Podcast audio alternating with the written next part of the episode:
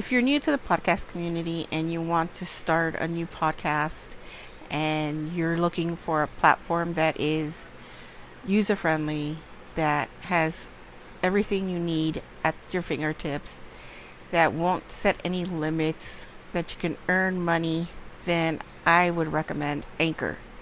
Now, Anchor can be used basically anywhere. You could be in your car, you can be laying on the sofa in bed where you can edit, um, record, and upload. Um, you can throw in um, soundtracks. You can, I mean, everything is there for you. Now, I use it because, like, it's user friendly and um, it is free.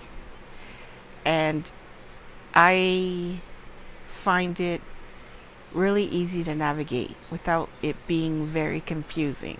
Now, most platforms, you know, before you can even try it out, you need to sign up and pick a plan. I like Anchor because I don't have to go through any of that. So I recommend it. Now, if you really want to get into it, I recommend you going to your website, anchor.fm, and you know signing up, or you can download anchor.fm from the Google Store, iTunes, um, and give it a try. So don't forget to go to anchor.fm, sign up, and I'll see you all in podcast community.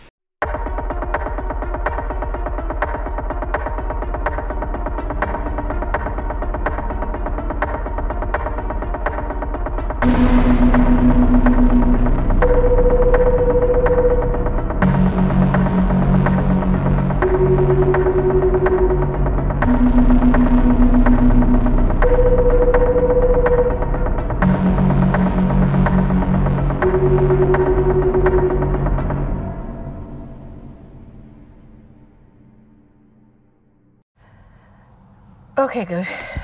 Sorry, I'm out of breath. I just got the shit scared out of me. Literally. I am at work.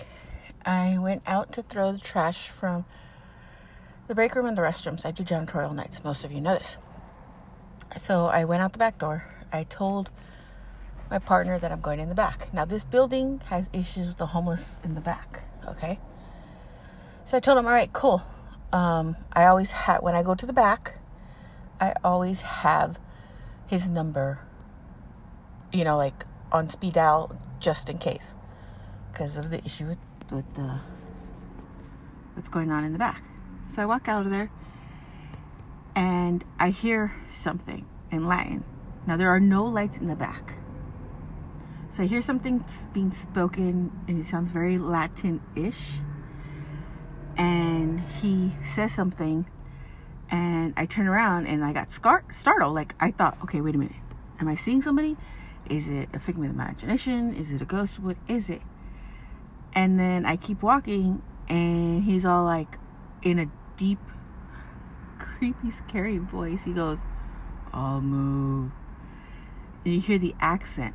And I turned around and his eyes were red, bright, like fucking taillights, like oh, like red, red, red. And I'm like, no, no, no, no, dude, you're good, you're good. So I walk over to the dumpster, and in my walking over, I called my partner, and I go, dude, don't expect me to come through the back. He's a white wrong? I go, dude, there is a homeless dude out there in the back He's not your typical homeless dude. I don't know what he is. I don't know if he's possessed. I don't know. And I hear running. I kid you not, folks. I'm a big girl and I told my partner, I go, I'm coming through the front, dude. I'm coming through the front. And there were people talking, so I literally ran to the front and I'm waiting, like I'm standing at next to these people and I'm waiting and I'm waiting and I'm waiting and nothing. Nothing comes running. He's up they're all like, Are you okay? And I go, dude, there's a homeless person back there that scared the fuck out of me right now. And they're all like, oh yeah, we, we have this issue with the homeless back there. And I go, yeah, no homeless in the past couple days. And all of a sudden, the homeless show up. And um, I was like, what the fuck? So I came through the front. I go through the front door. And um, I was like, I go to my partner and I tell him what's going on. And he's all like, Well, I'm going to go take a look. And I go, Yeah, no, I wouldn't do that if I were you. And they're all like, What do you mean? I go, Don't, don't do that. I wouldn't do that. And he's all like, Okay. He's all like, Well, I'm not throwing the trash out there anymore. And I go, You don't throw the trash. I do. But don't, I wouldn't go out there because it fucking, if it scared me, then it, it most definitely will fucking scare you.